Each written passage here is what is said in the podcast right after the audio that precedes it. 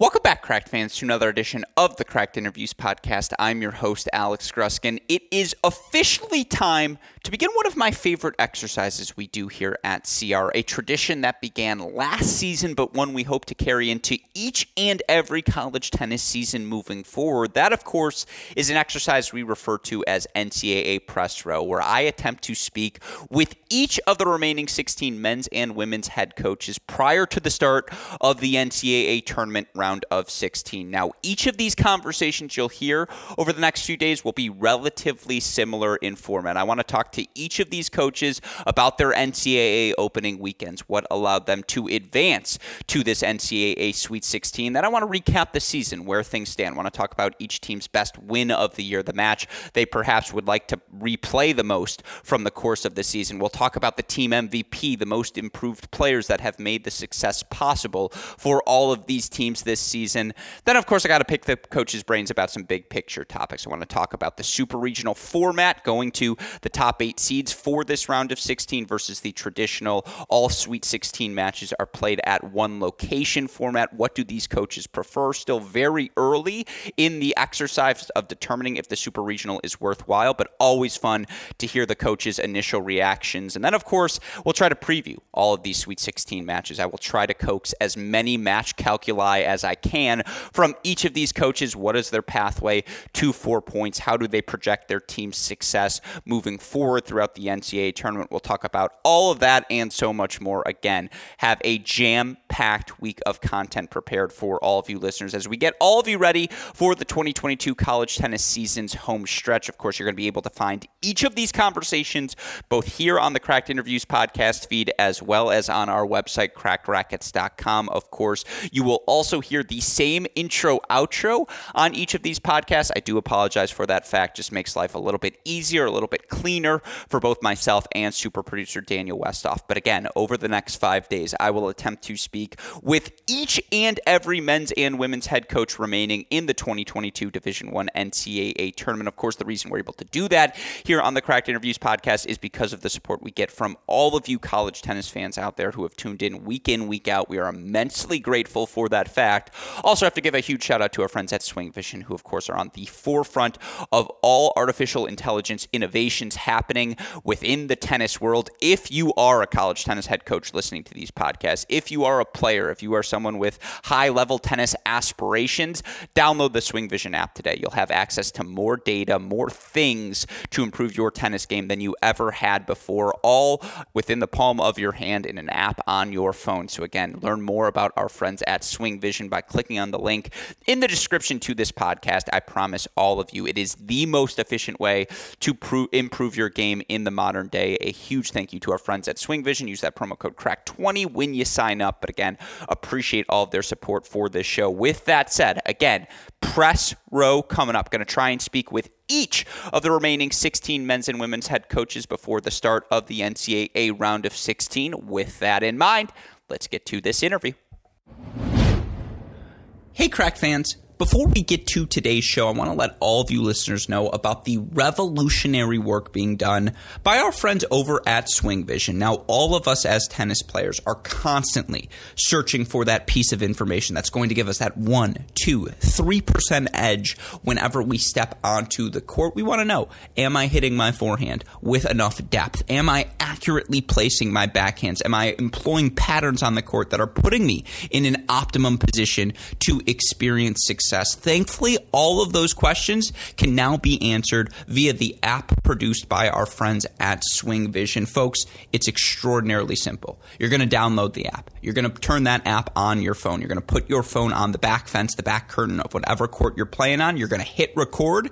And then using artificial intelligence, Swing Vision is going to break down your performance. If you click on the link that you find in the podcast description here on today's episode, you'll go right to the Swing Vision website. And of course, friends who use our Cracked Racquets promo code CRACK20 are going to get an additional $20 discount and a free 14 day pro trial on the Swing Vision app. Again, you use that promo code CRACK20, $20 discount, as well as a free 14 day pro trial. How do you find the link to get signed up? Just go back to your podcast feed. It's in the podcast description of this episode. You go to the Swing Vision website, you set up your account, you download the app, you get rocking and rolling, get all the information, one location with our friends at Swing Vision.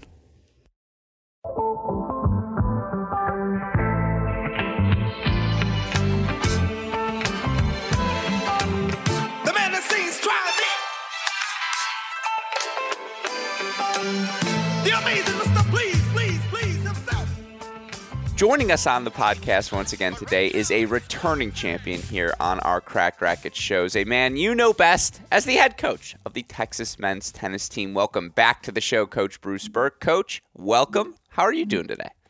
I'm doing okay. Doing okay. Happy to be here and happy to be with you. Uh, I uh, appreciate you being back. And obviously, you are making your triumphant return back to Ann Arbor this week, the Texas men's tennis team, into another NCAA round of 16, this time in a 4 0 fashion over both Idaho and uh, LSU. Let's start with last weekend's play. You know, again, looking at your Texas team, and we'll get into all of this. Have you guys played a single match healthy, fully healthy, since the start of February? That's maybe part two of the discussion, but let's just start with again 4 0 victories in your first two matches. What do you think about how the guys performed last weekend?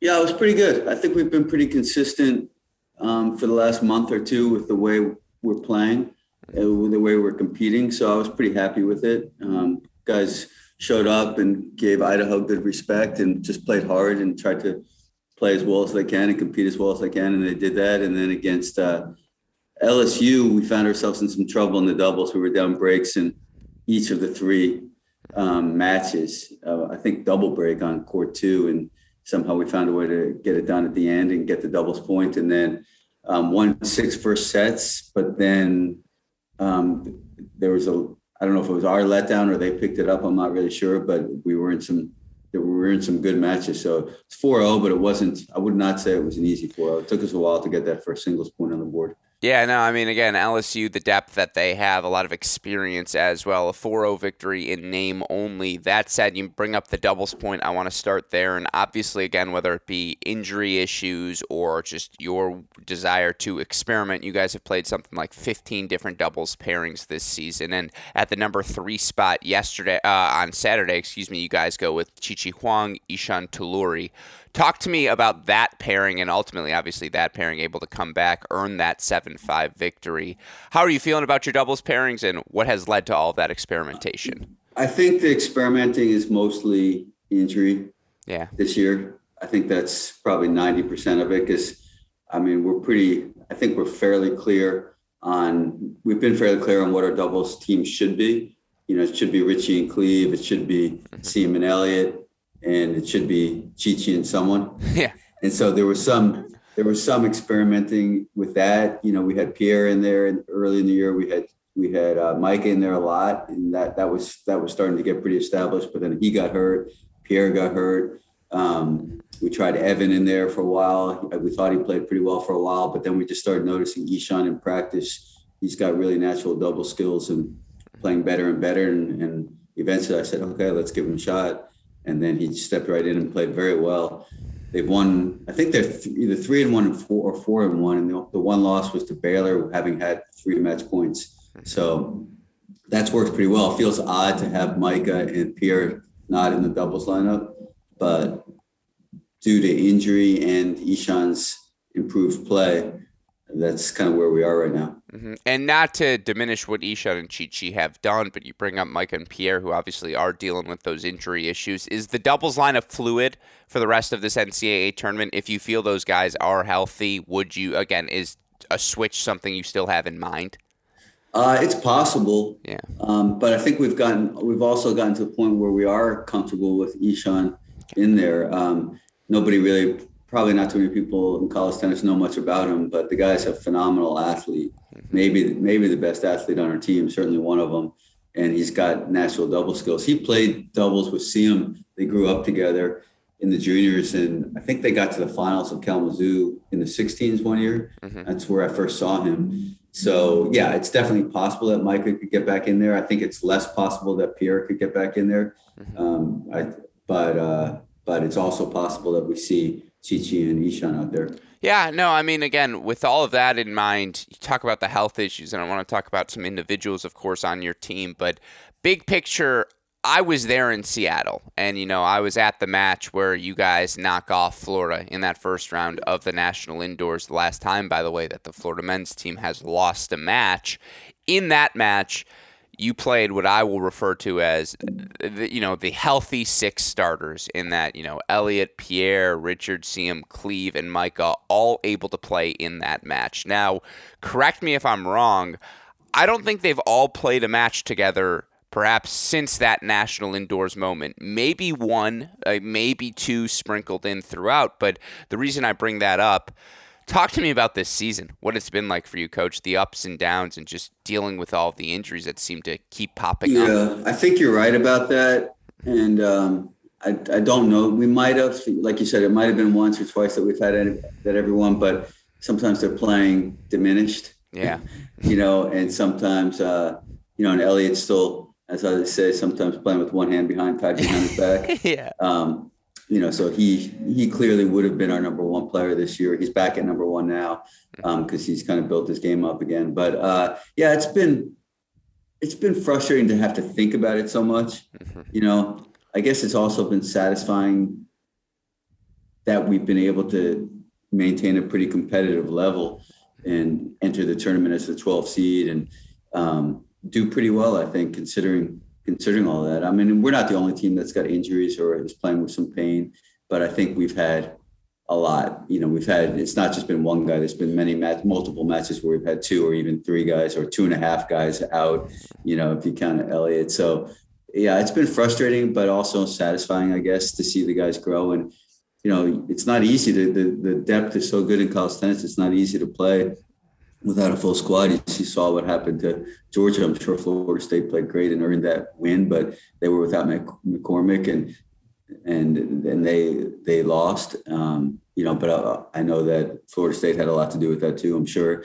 And then you know Tennessee had their struggles when they were out without the one guy um, Monday earlier in the year. So you know we've been doing it without several. Um, again, and I realize we're not the only ones, but that, so that's been frustrating, but also satisfying to see the guys grow and, and learn how to play with some of that stuff or, mm-hmm. or step up for some events for some guys that weren't in the lineup before. Yeah. And, you know, talent is an abstract concept, and to each, you know, talent is in the eye of the beholder. That said, you know, you were obviously head coach of the 2019 national championship winning team, and you've been coach of some, uh, uh, been on the coaching staff of some outstanding teams throughout your tenure.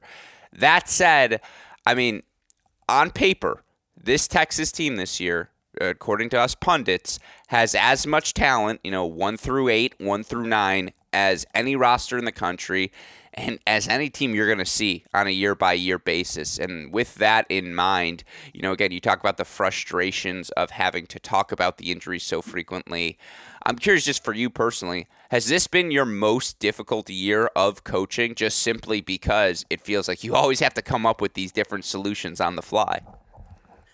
I don't think it's been my most difficult year of coaching yeah. um, because we have one thing we, we do have is we have we have good tennis players, but we have good guys, and uh, all their coaches, all coaches like their teams, or most coaches like their teams. Yeah. But we've got good guys with good character who are coach, coachable, and uh, we don't have any side issues or drama, nothing of substance anyway. So that when you have those kind of issues on a team, that makes for the most challenging years, and we don't have that. So it's been it's been challenging you know, to figure out who's going to be at practice today and who can do what. In those, in those, in that respect, it's challenging and difficult. But I definitely would not say it's my most difficult year. Yeah, I would imagine the most difficult things involve Austin Rapp and making sure he's well fed. You're like, other than that, we're, we're good to go. But you talk about character.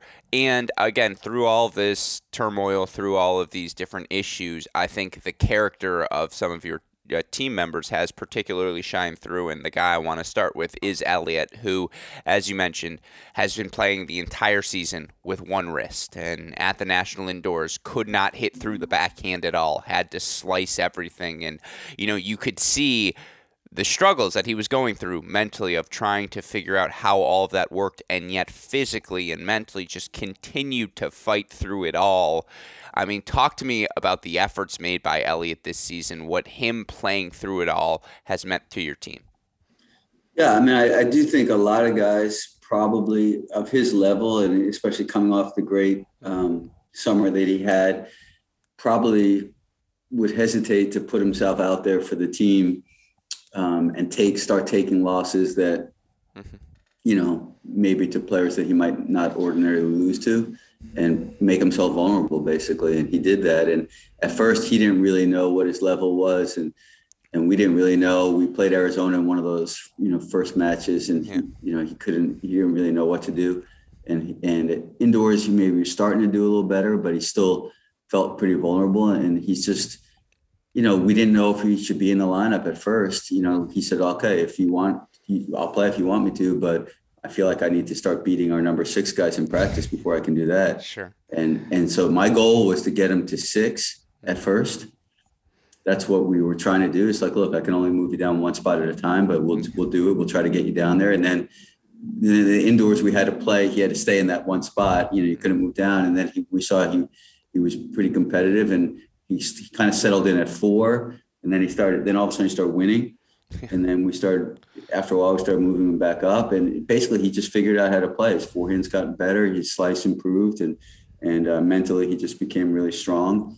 Um, and so his character to put himself out there and do whatever we felt we needed he needed to do for the team is pretty impressive. And then same thing in doubles. He wasn't in the doubles lineup. Um, you know, I he he we didn't know if he could play without a, uh, being able to hit over a backhand return.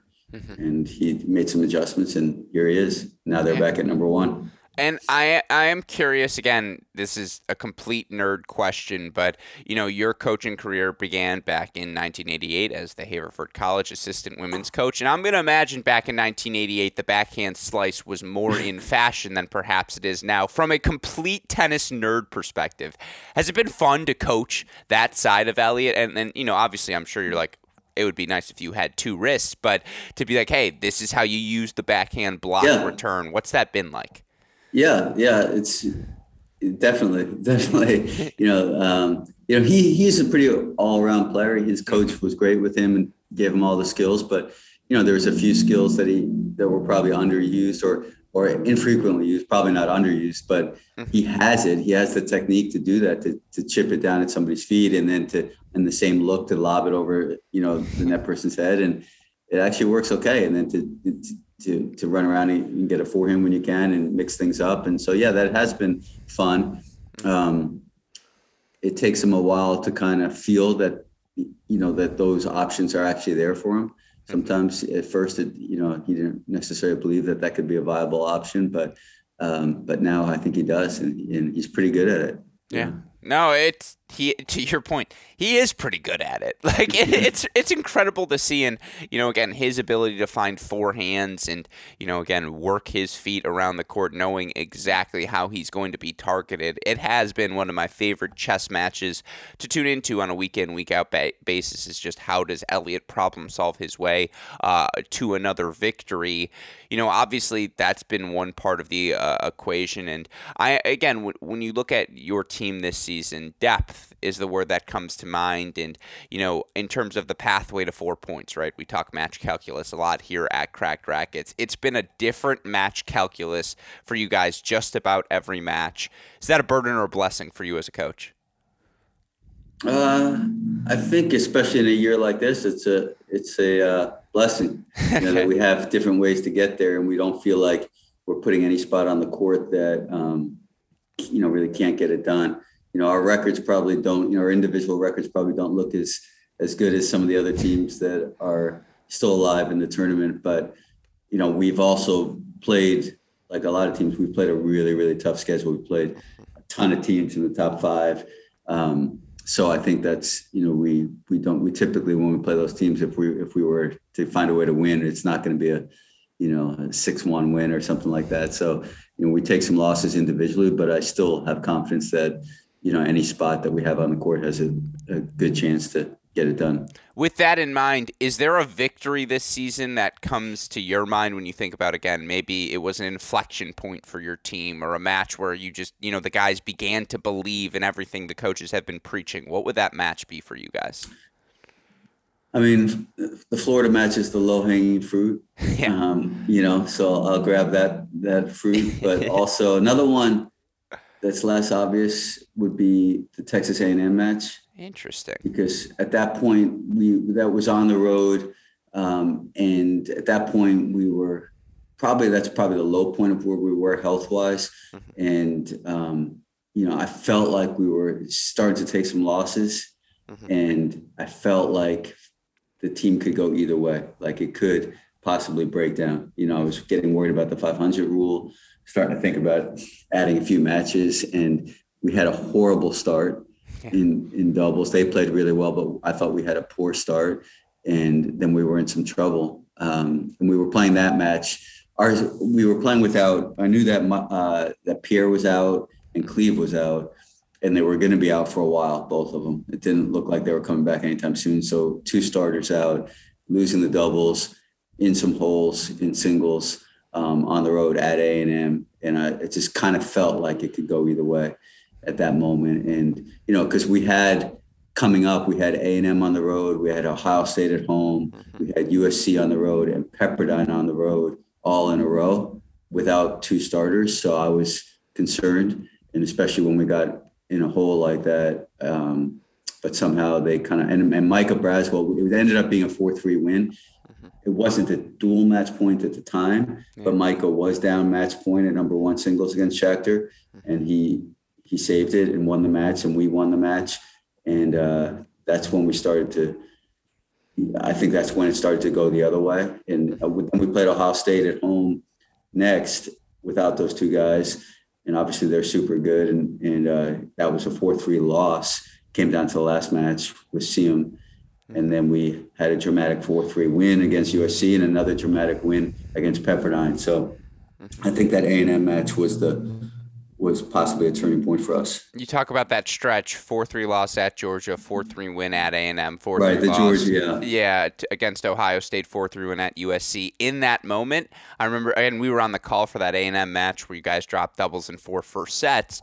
But in that moment, that four-match sequence, all I could think is Texas is back. I was like, there we go. There's the four-three drama we've all grown accustomed to, and you know, again, through all of that I know there's still more season to be played, but if you were to name a team MVP this year for the Texas roster with all of again the trials and turbulations, who would that be for you all? Um, good question. I'd probably have to go with Elliot. Okay. Um, I probably would. I mean, Mike has had Mike has really stepped up and had a great record at number one singles and, and won some big matches in doubles too.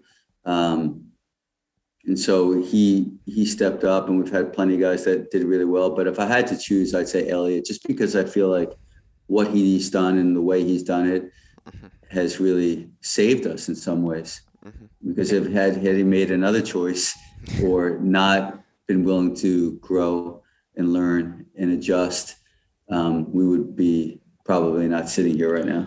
Yeah. Does that risk require surgery? Like, will that be an off-season thing? Uh I don't know. I don't think he knows. Okay. Um, Ignorance hopefully not. Bliss. Hopefully not. hopefully not. Mm-hmm. I mean, there's there's been some improvement lately. Mm-hmm. So yeah. um, I'll take that as a, a good sign. Sometimes these things take a long time. I just, in my experience, these wrists just tend to nag mm-hmm. and just like it may not always be that serious. It may not be a tear, but they just it's tough to shake them, and sometimes it can take a long time. We've had, unfortunately, we've had several guys with that this year. I think it's just a fluke. I mean, another guy that you don't talk about because he wasn't an obvious starter was Nevin Arimilli. He's been out the whole year. He's practicing now well, but you know he because he was a viable option. There was a point early in the year when Chichi was coming back from surgery, mm-hmm. and uh, Evan was doing okay. It wasn't clear who was going to be um, with with somebody out, it wasn't clear who was going to be that first one in, and I had it as a dead even race between Chichi Nevin and and uh, Chichi Nevin and Evan and, and Evan, believe yeah. it or not, because you know Nevin's really just like quietly, slowly but surely gotten better, and when he's played, he's played well. Um, but he has,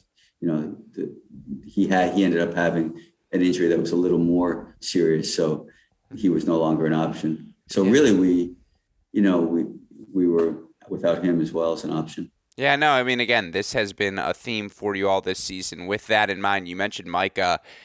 Would he be the candidate for most improved player? Because to your point, watching him at the number one spot, uh, particularly at that national indoors, he was as good as any player in the country. And he's always had weapons, but obviously year two for him in college seems things seem to have slowed down for him. Who would you, uh, you know, again, uh, maybe it's not Micah, but who would you talk about there? From yeah, he's definitely he would definitely be a candidate. Although I think it's more been a most improved since he first got here because by the end of last year he was playing awfully well. Also, yeah. um, you know, so I'd say I'd say Micah for sure. Um, yeah, probably. I mean, um, I, he'd probably get my vote as most improved. Yeah, it just it does feel like again he's always had the weapons, but in your mind, and it does go back to last season, what has made? I mean, again, what has allowed him to make this leap into where now, you know, if you're making a list of the ten best players in college tennis, it's not a valid list unless he's on it. I think the biggest he's improved. He's improved some areas of his game like his net game has improved, his his serve intelligence, the way he's serving a little smarter has improved. But I think most importantly, just um, the mental game mm-hmm. has um, improved and become a little more stable. You know, sure. because uh, that's probably the best way I would summarize it. And, yeah. and I think he really wants to be good, and he's a great listener, and he he's really serious about being good. So he tries as hard as he can, not just physically, but he's open. Um, he's really open to feedback and he's tough on himself in a good way because he holds himself to a pretty high standard. So I'd say the biggest area of improvement is probably his stability mentally. Mm-hmm. Yeah. Again, with all of that in mind, I do want to look uh, ahead towards this Sweet 16. And um, obviously, you guys are playing here in Ann Arbor, in Michigan. Let's just start big picture. Super regional or the Sweet 16 all at one site format? Which do you prefer? I'd say, given the fact that men and women are together, mm-hmm. I'd say super regional. Okay. Um, for the for some of the reasons that you probably already talked about, you know, like atmosphere on that Sweet 16 mat, so you're not playing at an odd time with nobody there. um, you know, but I do really like the idea of advancing to the final site and having all all those 16 teams at the same site. I think it just became a little unfeasible once the decision was made to combine men and women at the same site. Mm-hmm. Yeah, no, I mean, people talk about the massive dinner that used to happen with all the teams and all the players and coaches. And yeah, that does sound enjoyable. At the same time, it's crazy to think this is only the second year we've done the Super Regional, right. but it's like, yeah, let's give it year four year five, year six, and then maybe we'll start accumulating the data. Um, with that in mind, obviously, you take on a University of Michigan team this weekend that is the number five seed and has had all sorts of successes throughout the year. What's it going to take from your guys uh, to ultimately get over the hump and continue to advance in this tournament? Uh, boy, well, we're going to have to play well. I know that, and that's a given. And I think we're going to have to be really strong mentally mm-hmm. and resilient. And because um, it's if we were to get the win, I know it wouldn't be easy. you know, we're no, they're not giving us anything. You know, they do a great job of, um, you know, playing together as a team and being super positive. and they've got some big guys with weapons. They play good doubles, so it's going to take a really good effort. Uh, some good tennis. You, know, you never want to say it's going to take our absolute best tennis, but it will have to play well, and most importantly, we're going to have to be tough and resilient because I know they will be.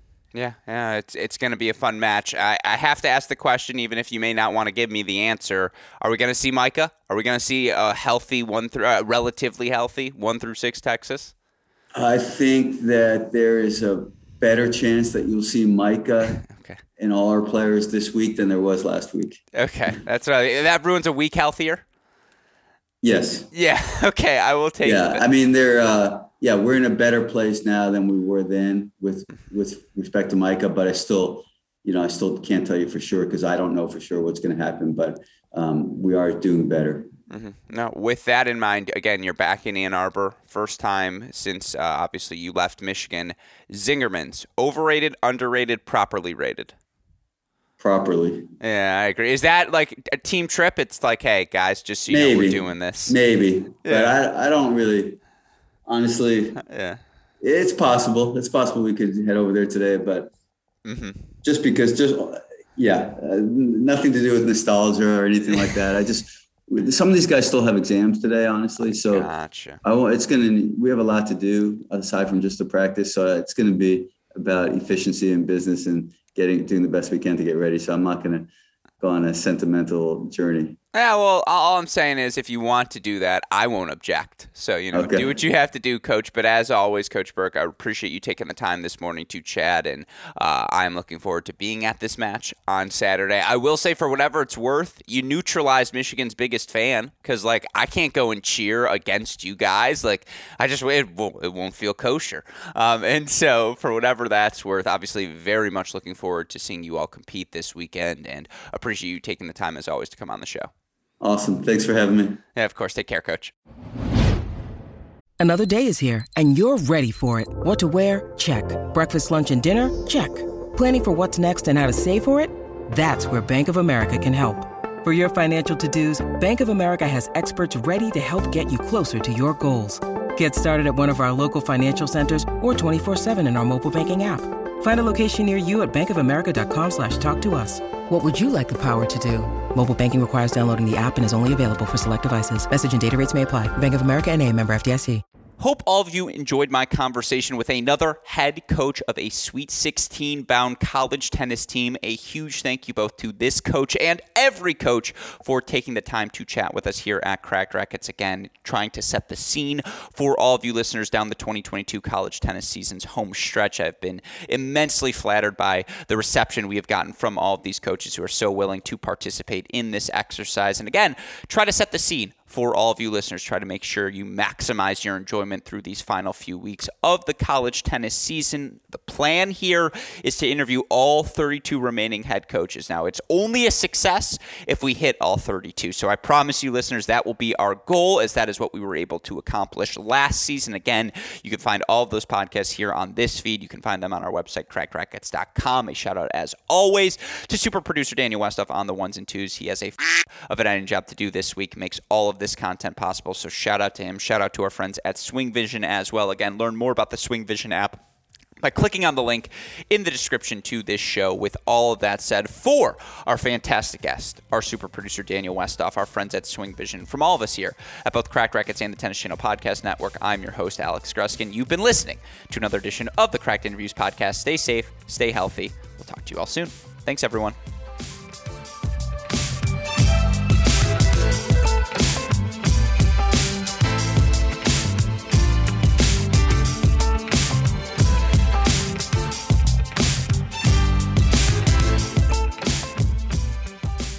Threats to our nation waiting around every corner, adaptability is more important than ever. When conditions change without notice, quick strategic thinking is crucial. And with obstacles consistently impending, determination is essential in overcoming them. It's this willingness, decisiveness, and resilience that sets Marines apart. With our fighting spirit, we don't just fight battles, we win them. Marines are the constant our nation counts on to fight the unknown. And through adaptable problem solving, we do just that. Learn more at marines.com.